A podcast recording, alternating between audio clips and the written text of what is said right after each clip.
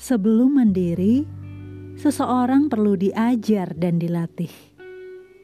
Gagal, jatuh bangun, itu biasa. Sebab hal itu bagian dari proses pembelajaran. Jangan dilewatkan atau disingkirkan dengan alasan sayang. Sebab sampai kapan pun ia akan kembali berhadapan dengan proses itu sampai lulus. Sebab hidup sejatinya adalah proses. Bagaimana mungkin kita tidak mau menjalaninya? Sampai kapan pun tak akan ada perubahan.